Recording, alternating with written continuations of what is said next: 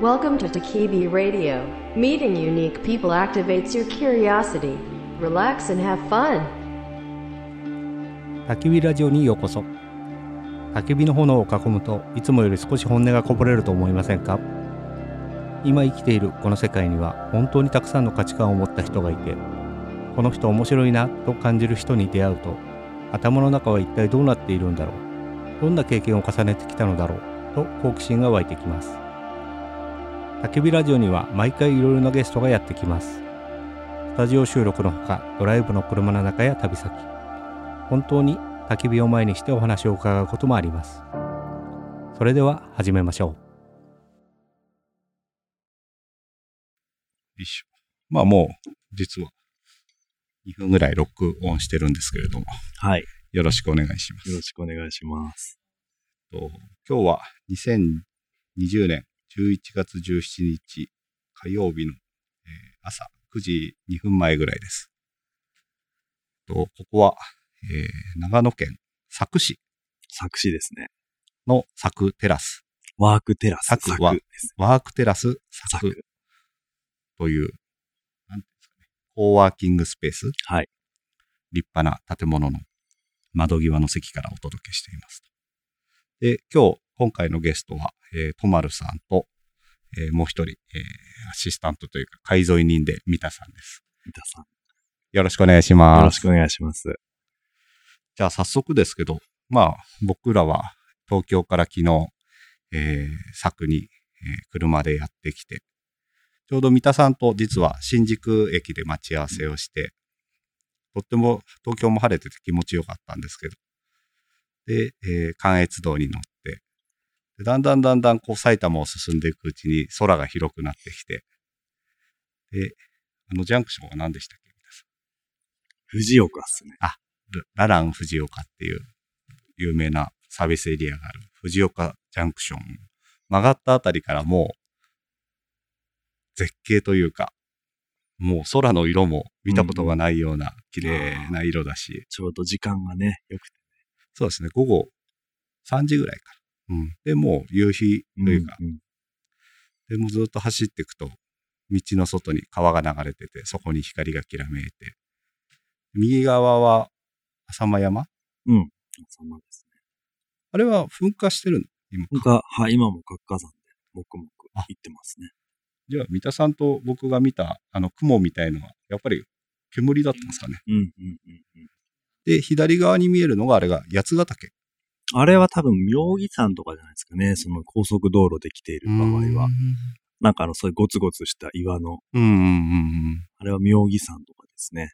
で、奥まで行くと、八ヶ岳とか、うんうん。野辺山とかの、あの辺が見える。そうですね。柵まで来ると見えると思う。うーん。柵結構こう、浅間山、八ヶ岳、立品山、あと荒船山。まあ結構ほんといろんな山に、山々に囲まれてる。すごいこう、僕としては風景としてとっても安心する場所ですね。うーんなんかね、山に周り囲まれてると、こう、ちょっと親密な感じというか、安心感もあるし、うんうん。閉塞感はないんですか？でもなんかちょっと空が高い気がしませんかね。なんか写真撮ってもなんかこう、空の印象が結構強いんですよね。うんあの、ワークテラス作とか、まあ、さ、作で調べて、ツイッターとか見ても、結構、まあ、空が広めな印象。山に囲まれてる割には。ね、ちょうど昨日の夜かなんか、あの、イーロン・マスクのスペース X が、あの、旅客向けの宇宙船を打ち上げて成功、野口さんが乗って成功したってニュースがありましたけど、なんかこの、こっちの柵の空はすごい青いから宇宙になんかより近いような気がして、うんうんうん。うんそうなんですよ。晴天率も日本トップクラスなんで。へー。そう。だから、岡山とかじゃなくて、そうなんです。佐久とか北海道とかが1位を2位をこう入れ替わったりとかしながら。結構その、夜もとても晴れてるので、もうすごいでっかいパラボナアンテナがあって、で、それで、はやぶさ2とかを操作してるのが佐久だったり。そうですよねね、軽井沢にやっぱり近いから、軽井沢の方が有名で、うん、そうですね。あんま知らないですよね。漢字はね、簡単だから、はいサクってすぐみんなサクサク読めるけど、そうですね。じゃあ来たことあるのとか、なみんな通ったことはあるんだろうね。軽井沢行く途中とか、そうですね。うん上田に行く途中とかで。は面白いところです。ちょうど季節は紅葉ももう終わりですかね、これは。そうですね。終わってきましたね。葉っぱも落ちちゃってね。うーん雪は積もるの？雪は積もんない、あんまり積もらないですけど、マイナス10度とか朝結構行くんですよね。結構寒いですね。桜平駅があるところでも標高が600とか700とか、そんぐらいあるので、結構高いですよね。実桜平は新幹線が止まる駅。はですね。東京から70分ぐらいですね。そんな近いんだ。結構近い。そうだよね。軽井沢とか行くときも、車じゃなくてたまに新幹線で行くと、あ、こんな近かったんだってうん、うん。思うときがあって。うんうーん面白い。まあ、ちょっと自己紹介というのもなんなんですけど、なんでじゃあ、とまるさんがこの作にいるのかっていうのを簡単にちょっと説明してもらってもいいですか？そうですね。僕は、こう東京から90分圏内の地方都市のこう行政が持ってる有給公共施設、まあ使ってない幼稚園とか、使ってないこう小学校とか、まあここも使っていないこう情報を広げるみたいな、まあ作情報センターって名前だったんですけど、まあそのこう行政が持て余しちゃってこれどうしようかなっていう有給公共施設をこうリノベーションして、コワーキングスペース、テレワークセンターとして運営する事業をやってて、で、まあ、群馬県の水上町とか高崎で、まあ、結構その事例をうまくこう、作れたってところがあって、まあ、長野県の佐久市の方から、まあちょっとこういった事業をやってほしい。まあちょっとここの余っちゃってる、このでっかい施設あるんだけどどうしたらいいかなっていう話が来て、ここのこう、予算を取るところから、まあここを回収するプラン、回収管理、あとは運営に至るまで、まあいろいろ関わらせてもらってるっていう感じですね。会社として、とまるさんが経営する会社でやっている。えっ、と、JR 東日本企画でここは運営してるんですけど、まあ、JR 東日本企画からうちの会社の方に、まあいろいろこう、これやってあれやってみたいな話があって、まあ実質僕の方でいろいろプランニングとか、あの、決済とか、いろんなところはこう、進めていて、まあ、JR 東日本企画の泊まるとして、ここをやってるって感じですね。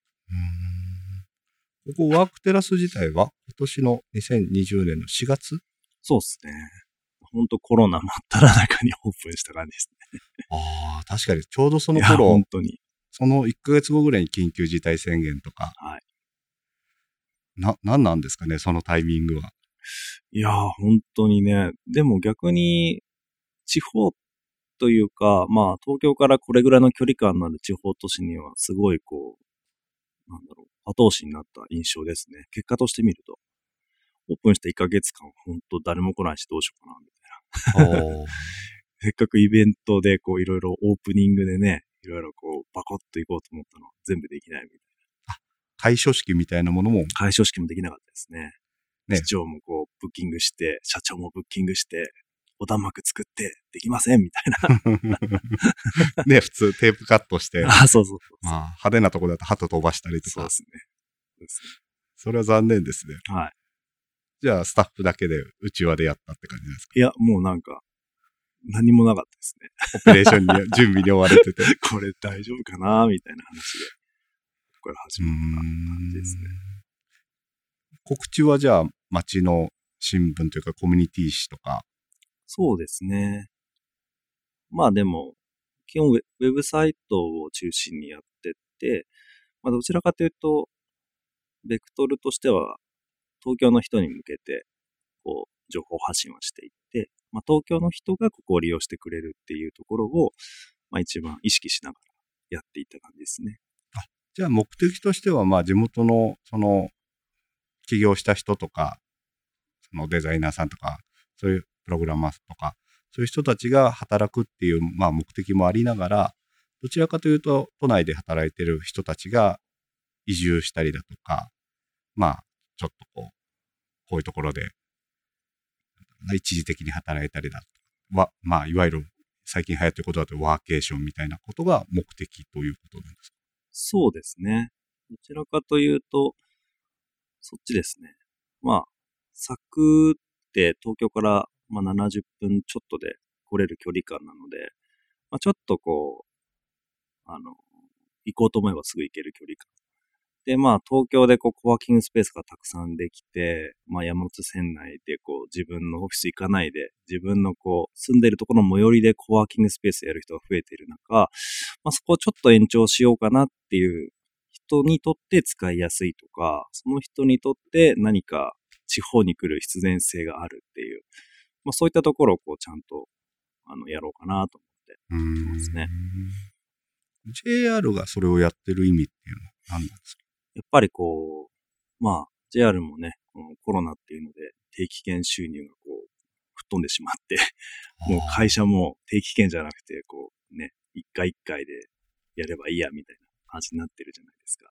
まあそこもあって東京の一極集中っていうところで人が移動しなくなるっていうのはすごく課題なので、まあどうやったら地方都市に人が移動するか、まあそこをこう追求していく意味でも、まあ、新幹線駅ができることで、こう、佐久市ってこう人口があのだんだん増えていった大きな要因なので、まあ、そういう都市でどうやって人の移動を増やしていくのかっていうところを、あの、地域の皆さんと一緒にやっていくと。まあ、そういう意味で今結構 JR 東の企画としては、まあ、いろんな基礎自治体の人と共同して、まあ、こういう施設運営をしながら、まあ、人の移動が増えていくような街づくりっていうところをやってるんですね。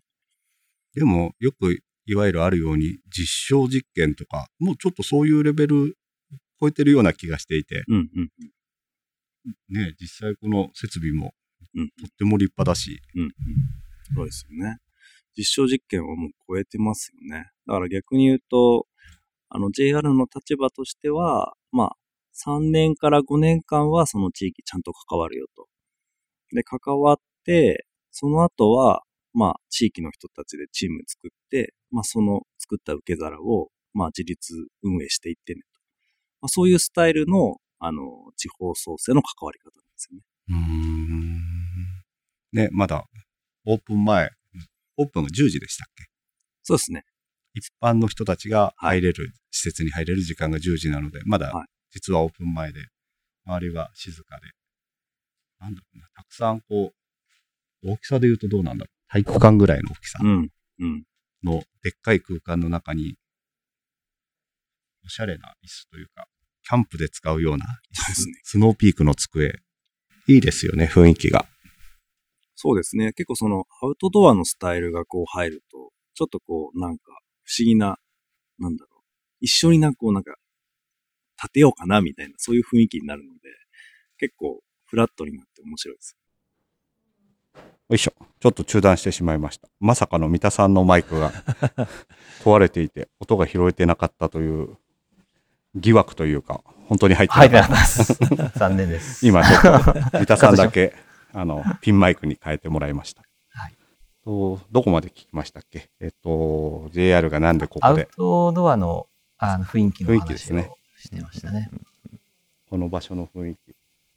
10時になると、じゃあ結構、これからもう50分ぐらいすると人が溢れてくる感じですか？そうですね、いろいろ来ると思います。結果として、やっぱり都内から来る人が多かったんですか？それとも、いやいや、そんなことなく地元の人たちも多かったんだよみたいな話なんです結構ですね、地元に住んでて東京に通勤していた人っていうのが、あの、会員に多くなってくれてますね。あ通勤してた人がいるんだ。そうなんですよ。だから結構、佐久平駅周辺結構駐車場が充実してて、普通に通勤している人が多くて、で、その人たちがこう、東京にこう、リモートワーク OK になって、あんまり行かなくても良くなったっていう。まあでも、しばらくはこう、在宅で我慢してたんだけど、まあもう我慢できなくなってきて、ここを利用してくれてるっていうパターンが多いですかね。うん。いわゆるそのコワーキングスペースにあるドロップインって言って、そのつ都度うん利用料を払うような人なのか、その月額、うんサブうんうんスクみたいな感じで払う人が多いのか、どっちが多いんですか？サブスク的な月額1万円ぐらいのあのプランからいろいろあるんですけど、まあ、その人が今30人ぐらいですね。サブスクプランが。はい。で、ドロップインの人は、まあ、1日平均で言うと5人から、まあ、5人5人ぐらいですかねうーん。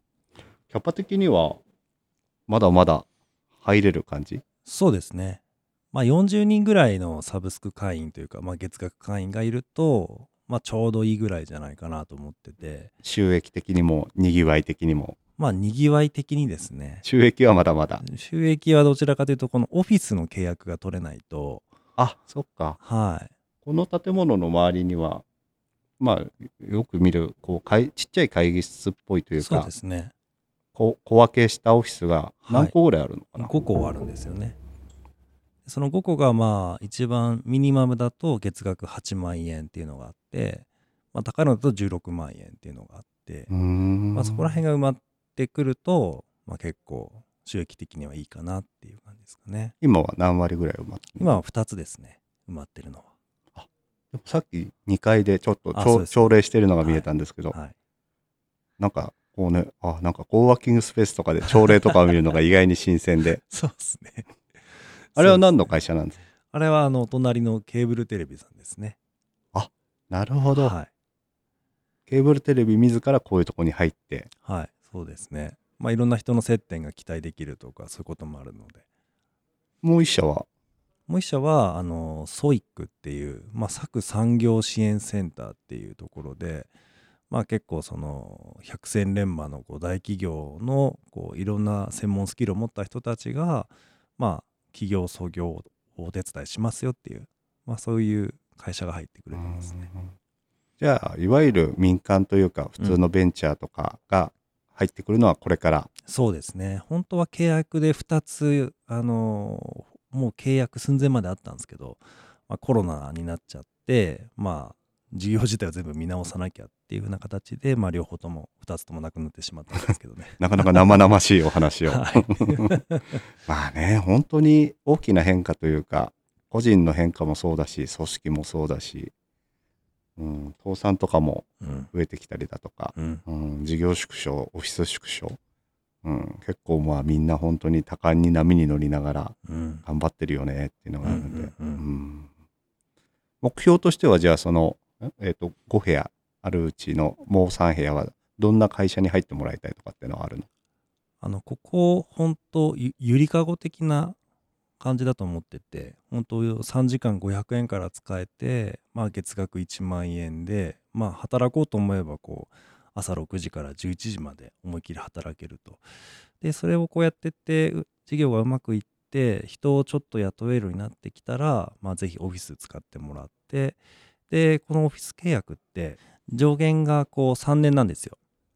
で3年でうまく事業をあのいい感じにしてでその後はこう柵で結構余ってるこう空き家がたくさんあるので、まあ、そういったところにこうどんどんオフィス作ってくださいっていう話として、まあ、そういうこう一番最初のスタートアップを支援するっていう要素が強いので、まあ、だから本当ドロップインからこうだんだんうまくいってオフィス利用してくれる人っていうのをまあ育てていきたいなっていうのは一番思いとしては強いですね。3年ってでもなかなかいざやってみると短かったり、そうですね。うんね、割と都内とかでもはい。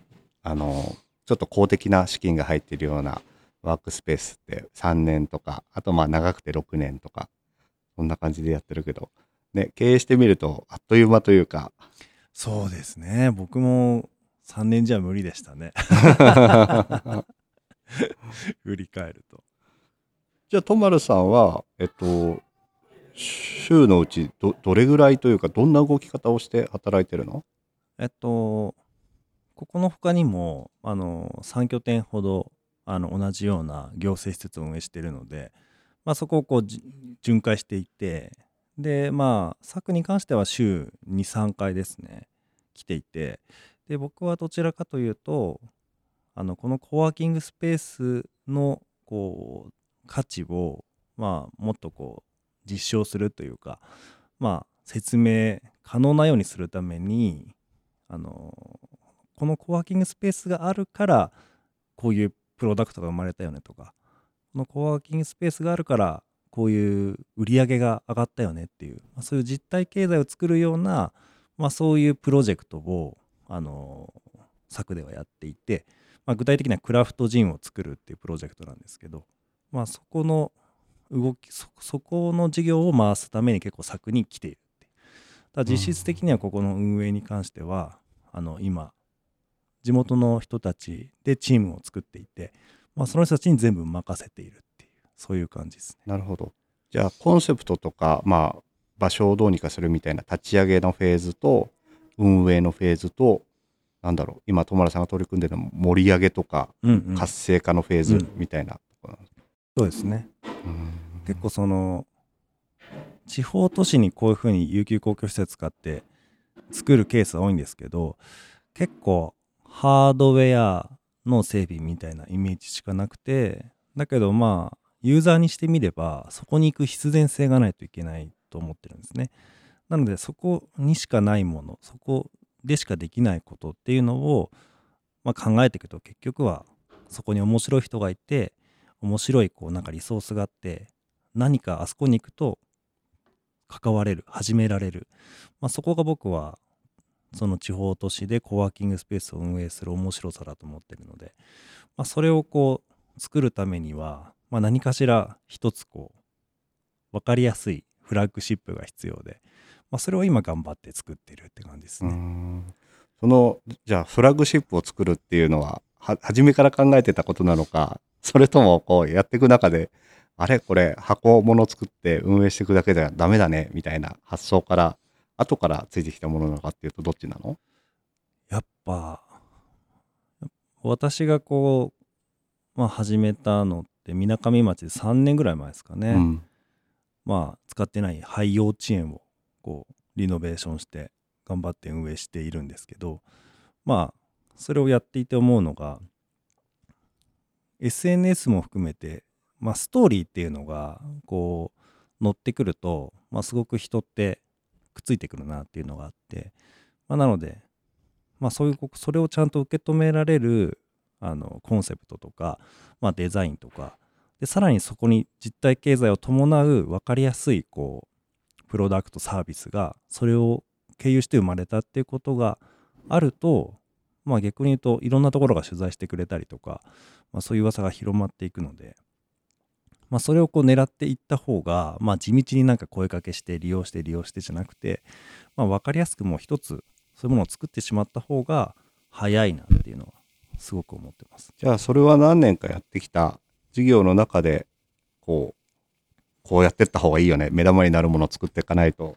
メディアも注目してくれないしみたいなところでやっていこうというかあとはあれですねマネージメントというか結局スタッフ一緒にやるスタッフにしてみてもあのまあね朝10時から6時までこういて人を相手にしてみたいな時にこういう方向性のコンセプトを持った運営をしていきますっていうそれを説明する時にそういう分かりやすいものがないとなかなか説明しづらいんですよね。あだから僕自身もとかくそのまだこう黎明期なのでこう地方としてテレワークっていうスタイルで何かそのコワーキングスペースがあることでこんな価値が生まれました。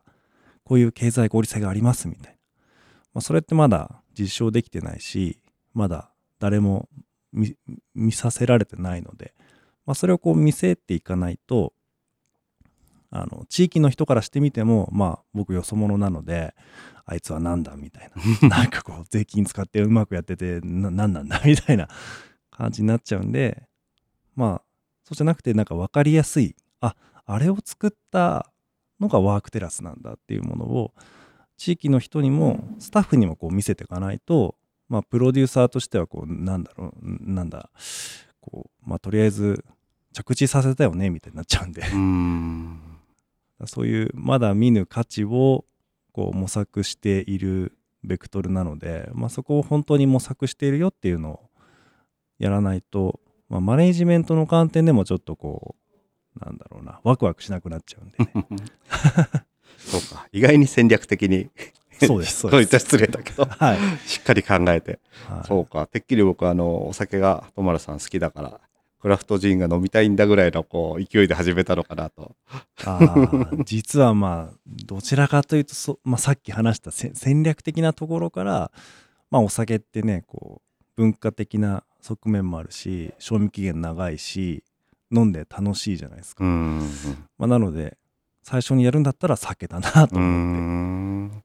またクラフトジンっていうのが面白いよね。なんかこう東京とかでも神田とかにジンの専門店が増えたりとか、ちょまあでもそっかちょうどコロナになる前ぐらいから急にまた注目されてきて。なんか何回かあのジンってブームがあったみたいなんだけどクラフトビールからの流れでクラフトジン香りが良くてみたいなところに行ったんで、うん面白いな。そうですね。しかもあのウイスキーがめっちゃ値上がりしてるじゃないですか。だ日本産のウイスキーがとても認められたってところもあってまあ蒸留酒つながりでクラフトジンも結構引っ張られて国産ジンがだいぶ海外で売れてるんですよね。うーん。本当に。京都の木の実とか。あそうですね、うんうん。あそこがもう本当ドライジンのまあ日本らしいものをちゃんと作ってくれてまあそこから始まって。2017年から3年間ぐらいで900%近い形で国産ジンの輸出額が増えてるんですよね。だ結構今国産ジンの戦国時代というかまあ作って海外に売るぞみたいなそういう雰囲気がありますね、じゃあひょっとしてうまくいくとここで美味しいジンが作られて製品化されると JR の新幹線の中で飲めたりとか。それ最高っすね。JR 東日本のね新幹線の中で飲めるっていうだけでもかなりプレミアムというか。そうですね。なんだっけあの新幹線の先頭車グランクラスか。はいはいはい、ねグランクラスとか乗るとちょっとちっちゃいお弁当というかおかずみたいなお弁当とおお酒もすごくビールからワインから白ワインから日本酒まで飲み放題だったりするけどそこにサクのクラフトジンが入ったらこんな素敵なことはないんじゃないかなみたいな。そうですね。うーん。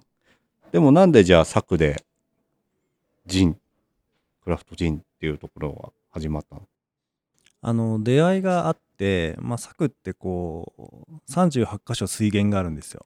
でその酒蔵がしかも13蔵あるんですね。現役で今も。はいはいそうなんですよで結構一つの水脈にこう密集するんじゃなくていろんな水水系水脈に分散して酒蔵があるんですよ、まあ、なのでこうサクって結構水っていうところが結構大きなキーワードというかあの一つの価値になってるので、まあ、それを体現するって意味で酒蔵が実際あると。でそこの酒蔵っていうところとあのワークテラス作があることでもう酒蔵が単体ではできないような、まあ、商品開発をするっていうところが、まあ、一つあってでまあそれをまあじゃあ何にするかっていうで一つこうクラフトジンっていうのがまあ今成長市場にこう行っている最中なのであのそこでこう最初まあ咲く地域を象徴するプロダクトを作れるなっていうのがあってクラフトジンっていうのを選んだって感じですね。ちょうど三田さんと昨日の夜、とまるさんがこう、ちょっと内緒でなのかどうかわかんないけど、ね。まだ、まだ製品化されていないジンを飲ませてもらったんだけど、やっぱりこう、まあ僕も結構好きで海外のジンとか、まあ日本のジンも買って、ボトルで買って、家でバーベキューの時に飲んだりだとかするんだけど、まあそれと比較しても、もう全然見劣りというか味劣りのしないありがとうございます。美味しくて香りがやっぱりこう豊かでで、まあ、特にこうなんだっけ作を象徴象徴するような植物はい。が含まれてるリンゴとか、クマザサとかですかね、きっとね。クマザサってあの山に生えてるあ、そうそうそうそうそうそう。あれ、こう、作り手の不要指導の依田さんが、ちっちゃい頃からこう、身近にある植物で、結構好きみたいで、入れてました。クマザサ茶とかは聞くけどねなんかこうジンにってうーんジンはでも基本焼酎とかと同じで蒸留させてアルコールを作っていく貯めていくまあ、基本的には、あの、ニュートラルスピリッツっていう、まあ、すでにもうアルコール度数がかなり高い醸造アルコールを、こう、使って、で、そこにこう、ボタニカルと呼ばれる、まあ、何かしらの植物ですよね。まあ、それをこう、沈気させて、まあ、漬け込んで、で、それをこう、アルコール沸騰させて、まあ、その成分が、えアルコールにこう、宿っていくのをこう液にしてまあクラフトジンを作っていくっていう。じゃあもうボトリングした時点で製品化が完了。そこからまたそれともなんかウイスキーみたいに樽に寝かせたりとかってするの？あの樽に寝かす人たちもまあなんかそういう樽のなんかこう水ならのあの匂いをさせたいとか。まあそういう場合もありますけど基本クラフトジンは蒸留香が落ち着く。3ヶ月くらい落ち着かせればまあ基本売れちゃう。まあ製品として売って問題ない感じになるので、まあ、なので蒸留酒でこう10年とか寝かす必要がないんですよね。なのでそういう意味でも、まあ、結構始めやすいしあの在庫ストックがそんなにこう保管しなくても大丈夫っていうところで結構始めてるところが多いんじゃないですかね。そうだよね。ウイスキーでいくともう10年15う年ん。寝かせてというか、ちゃんとそれも温度管理うん。とかしながら、湿度管理しながらまあ見ながら管理しなくちゃいけなかったりとか。焼酎でも亀亀にうん。保存したりちょそうっすね。貯蔵しますよね。やっぱりこう蒸留酒ってアルコール分子と水分子がこういい感じでこう融和していくというか溶け合っていくっていうまあだから貯蔵することで味のクオリティが上がっていくんですよね、まあ、なのでそういう意味でまあそういう保存は必要なんですよね。で今回のクラフトジンはこう130年間のこう歴史を持っているあの不要酒造さんがこう、まあ、蒸留も結構焼酎頑張ってやってらっしゃってでそこのこう蔵の中で15年間眠ってたカストリ焼酎っていうのをベースにベーススピリッツとしてあそこからアルコールを作って、うん。だからまあその普通のベース自体のクオリティが全然違うっていうのが、うん。まあ、飲むと分かると思いますね。そのカストリ焼酎うんうんうん。自体はなくならない尽きちゃうものなあのー今在庫結構ありますけどだんだん尽きていくんで。プレミアがついていくかもしれない。そうですね。まああとはその結構日本酒蔵さん全全体こう消費がコロナでこうバコッと落ちちゃってるっていうところもあってまあ13蔵あるあの蔵からあの酒粕ですね。カストリージョージって酒粕を集めてこうスピリッツにしていくのであのそういう意味でまあ余ってしまってこう廃棄しているあの酒粕っていうところをベースにしてまあそれはこう毎年だんだん作っていってストックし続けていって、まあ、カストリ常習としてのまあ維持というか製品をブレンドしながらクオリティを担保しながら地域の酒蔵とも連携しながらっていうところを狙ってます。はい、そっかじゃあ今は一つの酒蔵とやってるけれども、うん他の酒蔵さんも賛同してくれれば拡張可能性が結構高いそうですね。地域全体でしかはも水源の異なるはい。特色のあるものではいいろいろ味が作れるようになってる、そうですね。なんで今回のそのクラウトジンの設計の一つに、まあ、カストリ焼酎のその銀醸香というか、まあ、そこは存在としてきちんとあの立てて他の香りをうまくブレンドしていくってことを頑張ってやってうます。んめっちゃ戦略的なプロダクト作りいやーでも結構本当見切り発車ですけどね。だんだんやっぱりやっていくうちに勉強したり？いや本当そうです。もう全然分かんなかったしもうクラフトジンもね初めて飲んだぐらいの勢いですからね。まあでも買いまくって飲みまくってもうずもう家には20種類ぐらいありますけどね もう今。ずっと飲んでて。面白いね。プロデュースする側というかはものづくりをサポートする側がもうほとんど当時とあの日本酒でいうような当時みたいなレベルまでいかなくちゃいけない、やっぱ聞かれますしね。あと作り手の人に本気になってもらうっていう時にあの結構捨て身で僕も行かないと逆にその作り手の人ってなんか本当お酒大好きな人にものすごいこうん。うさらされるというか、本当作り手のその人の人格とその商品がすごく宿っているので、まあ、そこに僕がプロデューサーとして関わるとしたら、まあ、そこまでやらないとものづくりだとそれもバレるなと思って。うん。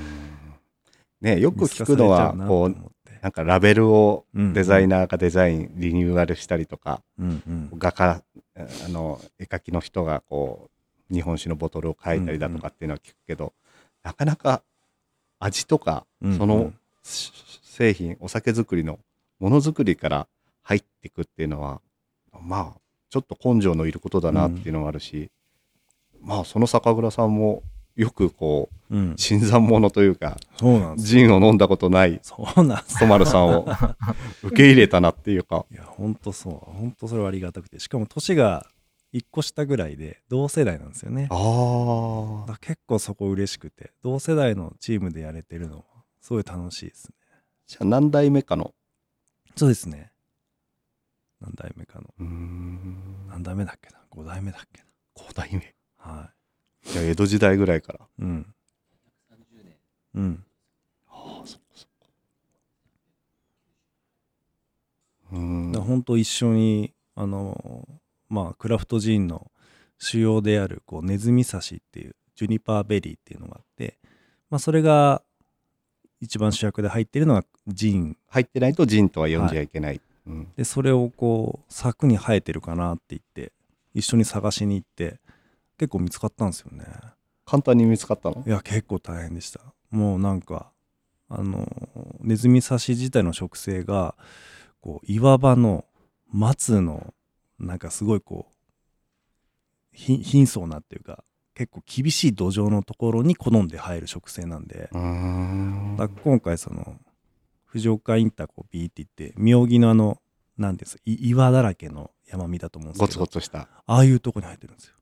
すごいね。だから結構登るのも危ないというかこれ踏み外したら死ぬなっていうポイントが10箇所ぐらいあるようなところを2時間半ぐらいかけてで人間もそこまで行くのめんどくさいしそこをこう切ってなんか職人するのめんどくさいみたいなその見捨てられたようなところに結構生えてるんですよ。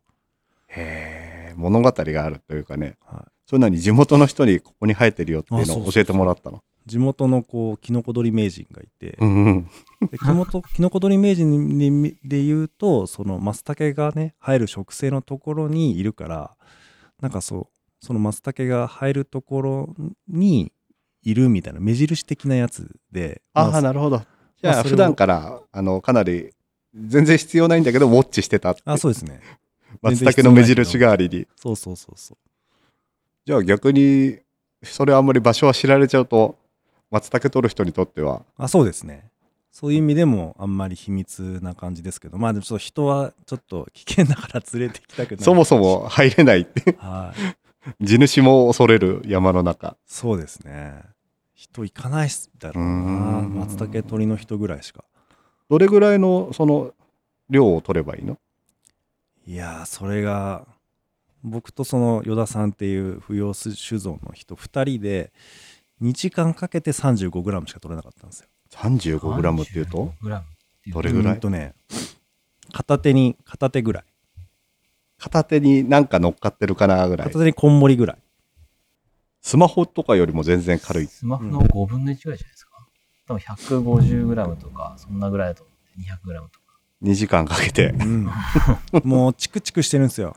ネズミ刺しって言ってネズミがこう通る道のとこにそれを置いとくとチクって刺さってもう来ないからネズミ刺しって名前がついてて。じゃあなかなか厄介な厄介なんです。厄介者。はい。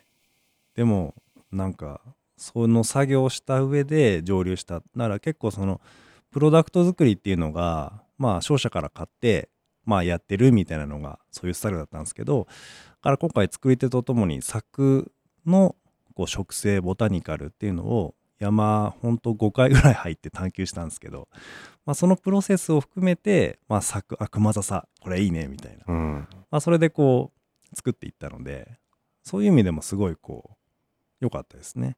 うんまあでもなかなか JR の仕事をしてる人がやる仕事ではないというかそうですね。びっくりされるそうですね。そんななんでやってんの？みたいな。ここまでやるやる必要あるの？みたいな。まあでもそれがもうピースとして必ず必要だったそうですね。まあそれぐらい見せてやると地域の人もあこいつはなんか JR だけど金とかそういうんじゃない感じでやってるななんか変なやつだなみたいな思ってくれるので、まあそうすると初めてこう一緒になんか本気でやってくれるんですよね。基人は受け入れてくれるとそうですね。そうなんです、そうなんです。まあ、どうせ3年くらいでいなくなっちゃうんだろうみたいな。それだとこう、地域づくりって8年とか5年とか、まあそういうスパンでちゃんと戦略的にこう演出していかないと何かしらの文化的なものが生まれないのであのワークテラスってこうだよねみたいなだそこはやっぱりそういうスパンで考える意味でもそういうこう捨て身で地域の人と共同していかないと向こうが本気になってくれない、昨日の夜いただいたジンで、あれはもう完成度としては100%。いやあれは7割ですねまだ7割。7割ですねあれもう入れたい要素を全部閉じ込めてるので結構複雑でうんうん。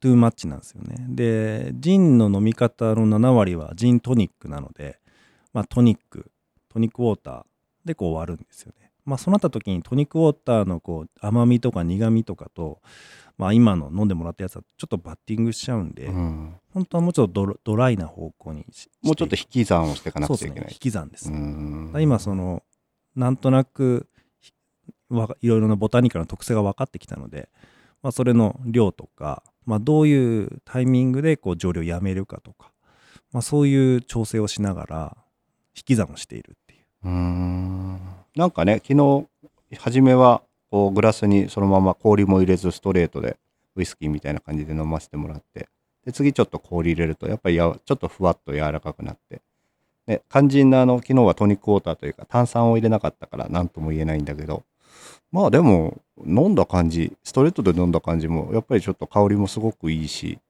うん。まあちょっとウイスキーとかとね、比べるとうん、こう、感覚的にはまだなかなか日本人の下には慣れてないというか、僕も相当いろんなうん。渋谷とか、いろんなバーでジンは飲んだけど、うん。まだやっぱりなんか、体が慣れてないから、うん。なんかまあ、なかなかそのストレートで、じゃあこれをそのまま飲んでくれるっていう人たちは、うん。まあ、これから文化とともに育っていかなくちゃいけないのかなっていうのは感じましたけどね。うん、ちなみにじゃあ、その7割、残りの3割頑張って、商品化、発売はいつを考えてるの？商品化はですね4月中旬以降ぐらいに今回のを販売するって感じです、4ね、月ってのは来年はい2021 1年。ですねうーん。で今回のはその海外でも通用する海外まあいわゆるジンのプロトコルに従ってだけど日本らしさが入ってるっていう、まあ、そういうものを作ってでそれが4月中旬でで他にもいろんな製品ラインナップは作ろうと思っていてまあもうちょっと日本人が好きな味のところにこうフィットさせるかどうか。そうですね。っていうのはまだあ、設計をさせる？はい。それもまた別で作りうんます、うんうんはい。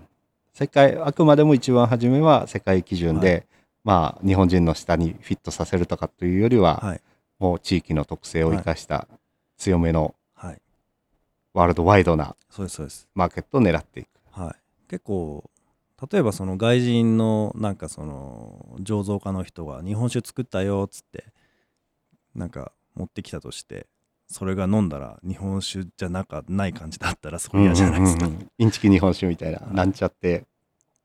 まずはちゃんとそのクラフトジンもすごい歴史と積み重ねがある本当文化なので、まあ、それをちゃんとリスペクトしてるよっていう方向でものづくりをするっていうまあそういうところが一つ大切かなと思っています。じゃあ、ボトルのデザインだったりとか、あとそうだ、大切な名前？ネーミング？あ名前はですね余白って名前で余白。やろうとしていますねアルファベットで余白。あ余白ですね英語だとまあアナザープレイスっていうのがに、まあ、似た意味かなと思ってるんですけど、うん。余白っていう概念ってまあ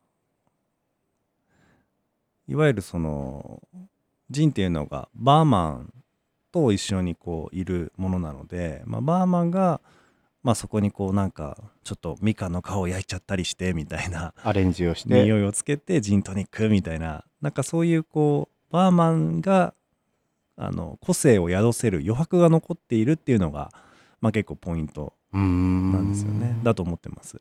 まあ、なのでそこをちゃんと残せるようにあの設計するっていうところとあとこう作っているジンがそのストレートで飲んでも氷を入れてもトニックで割っても、まあ、いろんな表情を見せてくれるので、まあ、ずっとこう長く、まあ、だからイメージとしてはキャンプシーンで本当今日のねあの3時ぐらいからこう日が落ちるぐらいまでダラダラ飲むみたいな。キャンプ場にバーマンを、バーマン、バーテンダーさんを連れてかないといけない。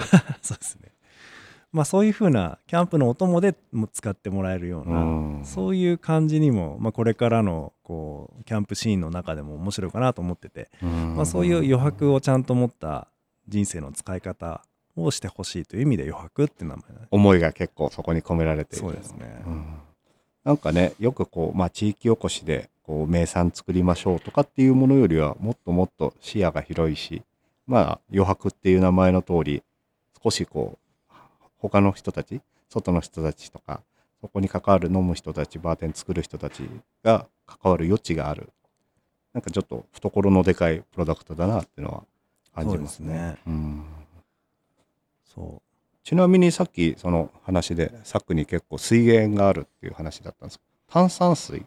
炭酸泉とかっていうのはないの？うえっ、と一部出てますね。そこ鉄分も強いのであの芳名水って名前なんですけど、うんうん。もう宝の命の水みたいすごいね。なもう飲む飲むあそこのあの旅館のおばあちゃんそれを毎日飲んで90歳ぐらいでめっちゃ元気って言ってましたけど めっちゃ血の味がするんですけどね。ああまあ。鉄ってそうだよね、あ、のは何とも言えないこう、はい。口に残る。はい、でそこなんかは温泉入るとこうちゃんと気泡がくっつくんで、うん。そこはあるけど他はまあ水系としては軟水系のものとあと浅間が活火山というかまああの火山灰でこうあるので、まあ、そこは酸性系ですね。浅間水系結構酸性ですねそっかじゃあいわゆるフランスとかのペリエとかサンペレグリーノとかグレーノとかああいう感じのあ香水だごめん。酸性じゃなくて香水香水。でなんか無無味透明みたいなのはあんまりじゃあ日本では珍しいのかな？ないのかな？うん。あでもどうですかね。結構柔らかくてミネラルがあるっていう軟水と硬くてこうなんか味が際立つ香水みたいなのが両方の水系策があるっていう感じでかなりニュートラルなやつもあると思いますけどまあでも結構ミネラルが強い感じがしますうね。ん。じゃあそこに組んできてうまくガス入れて、うんまあ、炭酸水トニックウォーターまあそうできるかもしれうん、ない。いいですね。なんかそれも飲んでみたいよね。ああいいと思います。お酒が飲めない人たちもちょっとトニックウォーターってうんうん。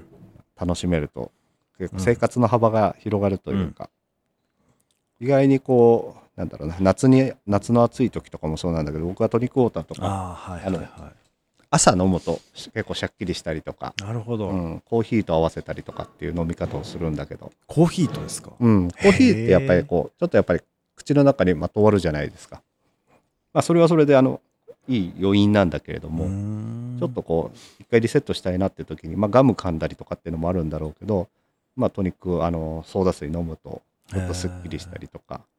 あとちょっと食事の時もお酒が続いてたりとかすると翌日ちょっときついなとかっていう時はあの炭酸水に変えちゃって、まあ、ビールの代わりに飲んだりとかああなるほするとど。なるほど、まあ満腹感もあるし、ね。ねただちょっと水飲むだけだとね、はいちょっとさ、はいはい食事が寂しいけれども、うんうんうんうん。意外に結構しあの炭酸水とかってシーンが広いなと、うんうん日本人はあんま飲まないあまあでも自販機では増えたね。うん、今はなんかふコンビニもそうですし、ラインナップも味も増えましうたし。ね。ん。そうね。ちょっとレモンフレーバーとかがついてたね。あれが嘘くさくてね。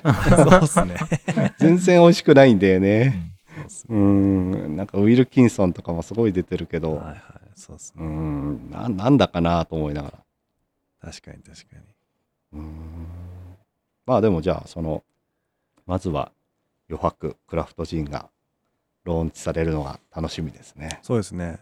まあこれがコワーキングのやり方というかコワーキングするときに地域のその生産者作り手とどう関わって外部の人がどういうふうにそこにこう都市部目線というかまあそういう目線でプロダクトをこうプロデュースするかっていう。まあそれの規範みたいなのを作るうん感じですね。そっか。じゃあワークテラスの実際の利用者の人たちがそういうのに関わってくるのは、まあ、発売した後とか第2弾とか。そうですね。うん。まあでもねいろいろジン飲み物だけに限らず木工だったりとか、うん。陶芸とか、はい。うん。まあ、あとやっぱりこれだけ山が綺麗だからうん。トレイルランニングだったりとか、うん。写真だったりとか、うん。なんかいろいろこう商品としてというかうんプロダクトとして届けるものっていうのは多いよなっていやいうのは、、多いです。リソースがすごくあると思ううんます。そっかそっかじゃあさっきの話ちょっと話題に戻っちゃうんだけどとまるさんが作に関わり始めたのは今から何年前？ああ、関わり始めたのはオープンする1年前なので、2000、2000、2019年の3月ぐらいですね。あじゃあ割と最近はい。まあ、僕、小諸市生まれで、香美町育ちなんで、小諸っていうのは作の隣柵の北ですね。北隣の、軽井沢とかの近く隣です、隣はい、はい。全部の隣全部の隣。はうーんい。で、そこに中学校までいたんで、へえはい。じゃあ割と馴染みのがある場所というかそうですね。この中込みは、な当時エアマックス狩りとか、なんかそういうのがあって、なんかヤンキーの人がめっちゃいて、あ駅でいうとここは中込駅。中込駅中に混むあの、はい。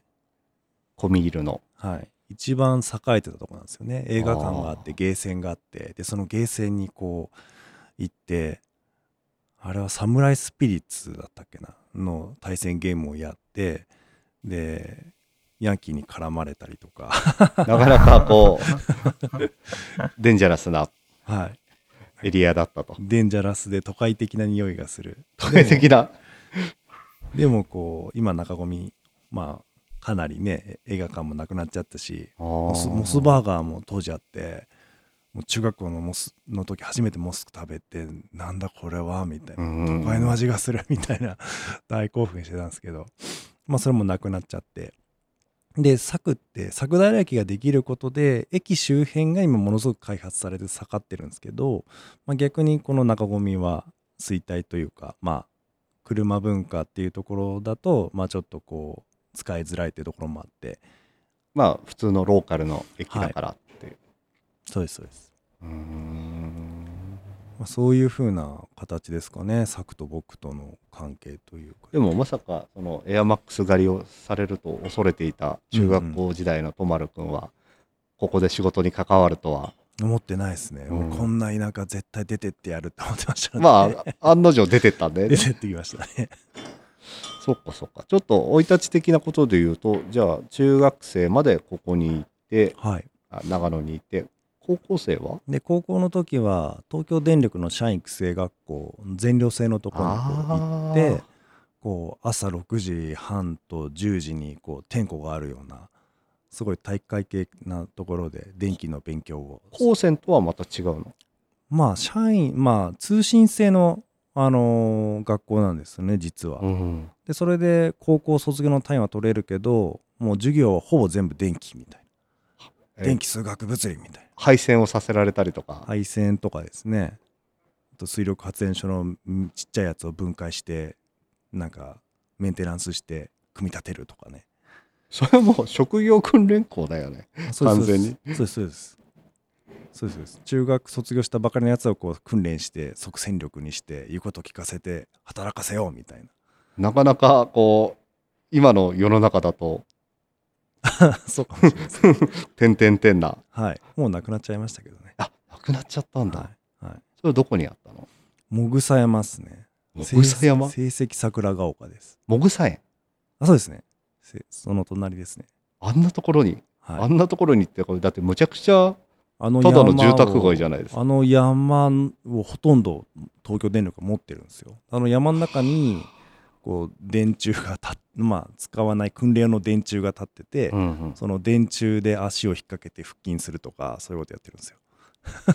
だってもぐさ園っていうとうちの今住んでる場所にも近いけど多摩動物園の手前だったりとか、うんうんうん京王線の成績桜ヶ丘、うんはいはい。あそこはなんかね成績桜ヶ丘は京王線の会長かなんかが開発したっていう肝入りの町、なんだっけ？ジブリの映画うん、そうですね。思い出ポロポロだっけ？違うかだっけ、あの、バイオリンを弾くやつ。そうそうそう、ね景色が綺麗なみたいなところ。そうそうそあそこの有名な丘があったりとかして。う。うん。うん、なんだけど、あそこにまさかそんなそうなんですよ。スパルタ職業訓練学校が、そうそうそう。あるんですよ。全然僕も近くに住んでいたから、は聞いたこともなかったい。。はい。そうなんです。えー、それは何年、5年間行くの？3年ですね。?3 年間。で、18で、あの、まあ、水力、火力、原子力、送電、配電、どれにするみたいな。あと通信か。どれにするみたいなのがあって、で、僕は水力発電所を選んで、高校卒業の18歳の卒業で、そのまま群馬県の水力発電所に、あの、勤め、送り込まれる。送り込まれもう完全にじゃあ、職業訓練された18歳のワークマンがそうです。完成すると、はい3年間で何。でもやりますみたいな。はい。自衛隊的で。はい。ある程度分かってますみたい。な。まあ、分かってないけど、感電はしませんみたいな。感電しましたね。あ、感電したんだ。3回ぐらいしたから。男ばっか？えっと、僕のタイミングから女性が入り出して、うん。女性4人対男性214人。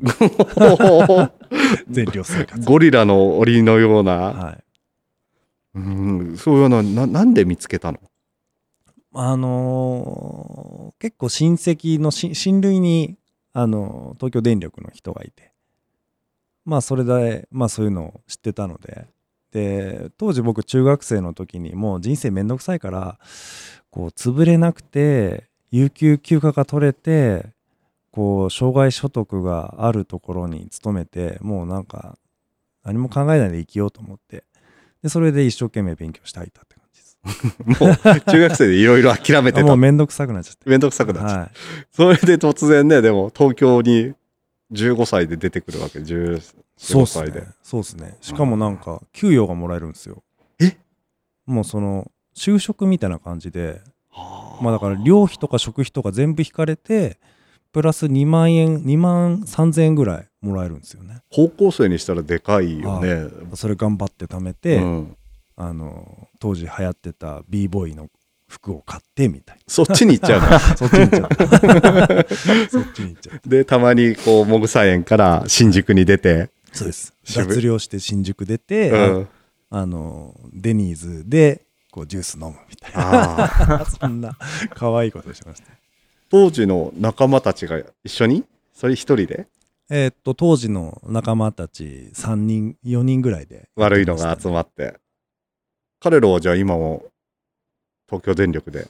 一人は東京電力のグループ会社で、その火力のあのエネルギー調達系の経営層になってて、一人はあの3.11の時の福にで当時やってて、福島第二原発。はい、福一がこう爆発するのを目撃してその爆発したね状態でこう空間線量がバッて上がっちゃって仲間だもう同じ同僚からこう扉がこう閉められて入れてくんない映画じゃない。それ。入れてくんないみたいうんな、うん。線量やばいから入れられねえみたいな。おいお前何やってんだみたいな。ドア叩いても開けてくれない。うん、開けてくんないから、まあ、でかい石をこう投げようとしたら開けてくれたらしいですけど。え、結果開けてくれたの？結果開けてくれたんですけど。それ閉めるやつもどうだと思うし、開けてもらうやつもそうだし、え、それ開けないで行ったらだって完全に、完全被爆しちゃうじゃないですか。うんかなり強いですよね、うん。その放射性物質はね影響はどうだったんだろうね、今。今元気っすよ、まあ今はね、はい、味噌食ってるから。味噌食べてるんで。味噌食べれば大丈夫だ。うんそうらしいっす、なかなかブラックだな。はい、まあそういうやつらと一緒になんか悪ガキみたいなえってました、b ボーイ世代。b ボーイ世代。何が流行ってた当時？ゼブラとか？いやキンあ、キャだ、そそれこそキングギドラか。うん、ゼブラ。とかスススタジャラパーさんとかそういうのを聞きながら。あとはあとはなんだろうな。あでもめっちゃあのカウントダウン TV があのそのなんていうんですかね。お昼ご飯のやすなんかこうテレビでずっと流れてたのを覚えてますあ土曜日ですかね。ね、うん、え、休みがないの？あの、ずっとこう、取りためてたやつあ、を。放送部が、なんかこう、お昼時間の、お昼休み流してくれるんですよ。それでひたすらこう、いろんな流行りの曲を覚えて、カラオケを、あの、一生懸命、こう、なんか、歌えるようになるみたいな。ポケベルっすね。ポケベルが導入された時期っすね。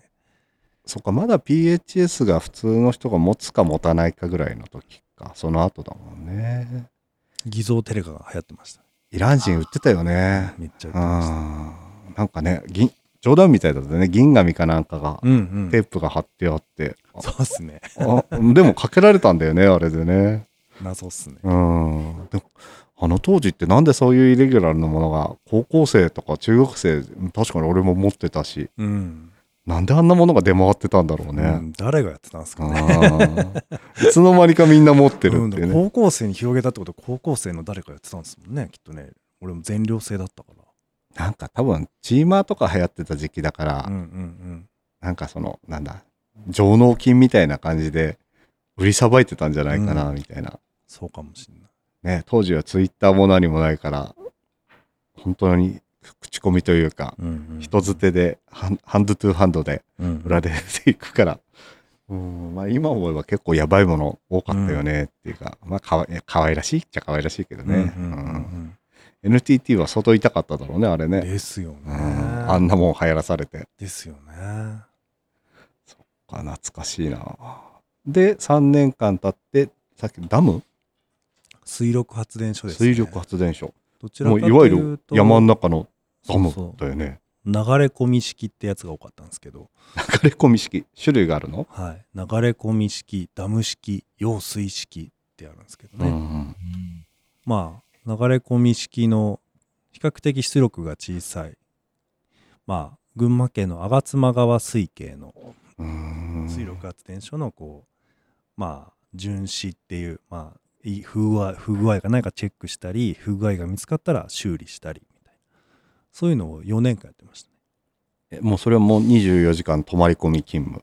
の人たちもいて僕らはまあそうじゃないチームであの日中こう巡視して不具合がないかとか行ってたまにこう取水口に引っかかってるお客さんがいて、あうん、あれ、まあ、お客さん対応だみたいなあ。それはたま年に23回ですけどね事故というよりは自殺。自殺ですねなかなかでも取水口とかダムに飛び込むのって勇気がいるじゃない。でも結構舗装されてしっかりしてるじゃないですか。整備されてるじゃないですか。ああ、入れちゃうは入れちゃうて人がいなくてみたいな感じだから。ちょっと柵乗り越えて、はい行っちゃうんですよね。だいぶ。はい。そうそうそう。ああ。だって時間が経ってたりするわけでしょ、そのお客さんも。うん。そうですよ。一冬越してたり。一冬あでもそういうのもあるのかもしれないですね。結構下で引っかかっちゃって膨らんで上に上がってきた人とかは結構う んズルズルですね。そのまま沈んでてほしい。でも引っかかってきちゃうってそこがね東電の施設だから警察も引き上げてくんないんですよね。ああ、まあでも社員が引き上げなきゃいけなくて。確かに。下手に、まあ、ダムね、東電の人からすると、うん。素人に、素人の警察官にやられるとか、まあそもそもね、うん。警官もそんなにやりたくないだろうしね、その身の危険を冒してまで。そうですねまあ水がね吸い込まれていってるしねはあ。じゃあ結構危険なところでそうですね悲しい場面を見てきたと。そうですねまあ僕は2回ぐらいですけどね4年間で。はいでもそういうところにまたなんか雷とかが落ちたりとかして夜中お前ひチェック行ってこいみたいなのがあるんですよね一人で一人で行かなくちゃいけない一。人で行かなきゃいけないパターンもあります、ワンオペ。ワンオペででね夜でこうい山の奥にこう行ってしかも水力発電所って結構5階建てとかうんうん。結構その落差を取るので深いんですよ。うん。で下に行くとこうなんかこうピッチャンピッチャンみたいな。まあまあね、水だからね。だ水があって暗くてひ人がいなくて、うん、湿度があってあ、一番嫌なお感じ。客さんいたなみたいな。のことをちょっと思い出しちゃったりとかしちゃってみたいなねそんな感じでしたけど。変な鹿の鳴き声とかは聞こえるしそうですね。夜はでもその生きてるアライブな侵入者とかはいるのやっぱりはいないです、いないです。結構フェンスもしっかりしてて、もうそれはさすがにテロ防止だったりとかは入れないい。、中には入れないですね。うんダイブする人はダイブできるところからダイブして流れ着いてそうですね。うーんでも全然そういうのってニュースにならないもんね、まあそうですね。まあ、それぐらい電車の事故と同じぐらい日常茶飯事うん。なのかな、ひょっとするとそうですね。まあニュニュースに確かなんないですね。なんだよねなんかこう殺人されてうん。死体遺棄してうんうんここに捨てましたみたいなのはあうん。るけど、うんうんうん。そうですね。なんか別にこう水死体が上がりましたみたいなのニュースにならないね、うん。あれってなんだろうねマスコミって自殺はニュースにししないっていう方針なのかなうん。何なんですかね。何万人3万人とかいるんだっけ？そうですね。3万人ですよね、大体ね。ねもうちょっと目にしても良さそうなものがうん。うーん聞かないというか、うんまあダムがそういうところだとはうん梅雨も知らず、そうですね。あでもその水を飲んでたりするのかもちろんもちろん。まあそれ言ったらきりないもんね。きりないっすようん、人間が生きてる限りはね、はそっかそっか。い。はい。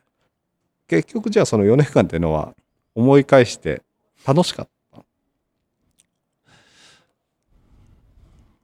まあでも、いわゆるこう、世間様から言うと安定してて、有給取れて、福利厚生ばっちりで、まあ、時間外もそんなにあるわけじゃないから、まあ、幸せで安定してていいよねみたいな状況でしたけど僕としてはきつかったですね。何が一番きついやっぱりこう全てがマニュアルで決まっているまあすごい歴史のある職場なので、まあ、何かの意思決定みたいなところも僕でない誰かであっても、まあ、そのマニュアルの規定に合わせれば、まあ、何でもできるんですよね。まあ、なので大体可能な存在であるってことを思い知らされた4年間だったし可能？大体可能。僕はもうシステムの中の部品みたいな感じで。交換ができる。はい。大体可能。か、はまあそりゃそうだよね、だって、誰かがいなくなったらできませんっていう職業じゃないというか、そうですね。うん。まあ、だから僕はどちらかというとまあ中学の当時はもう何も考えずに行きたいなと思ったんですけど、まあ、逆に言うといろんなことを考えすぎちゃうタイプだったんで、まあ、地球の環境がどうとかこのままだとこう俺の人生意味がないとか、まあ、そういったところをちゃんと向き合わないとあのまあ僕も僕二十歳の時に直属の上司が37歳ぐらいで自殺していなくなっちゃったんですけどさっきからそんな話ばっかり。俺もああなるなと思って。それはうつとかね？多分鬱ですね。まあわかんないよね、うん、まあ小学生のね子供2人いてうん。頭よくって釣りが趣味でめちゃめちゃ仕事できる人だったんですけどまあいきなり死んじゃったね、いなくなっちゃったあ俺もああなるなっていうのがすごくもうリアルに思い浮かんだんで、まあ、ちゃんとこう人生の意味見つけないといけないなって。そうか中学生で一回そういうのを諦めたというかもうこれでいいやと思ったのが、しかもだってね学校が3年の社会人4年の7年間はまあそういうちょっとうん。閉塞感の中でうんうん。頑張ってたんだけど、そういう死とか上司が亡くなったみたいなのを目にしてやっぱちょっと違うなと。これやばいなと。そうですね。考え直さないといけないなと、は人生ちゃんとなんか意味を自分で捉えないと僕も生きていけないなと思ってうーん。まあでもそれがじゃあ景気でちょっと変えてみようっていうのが始まった。そうですね。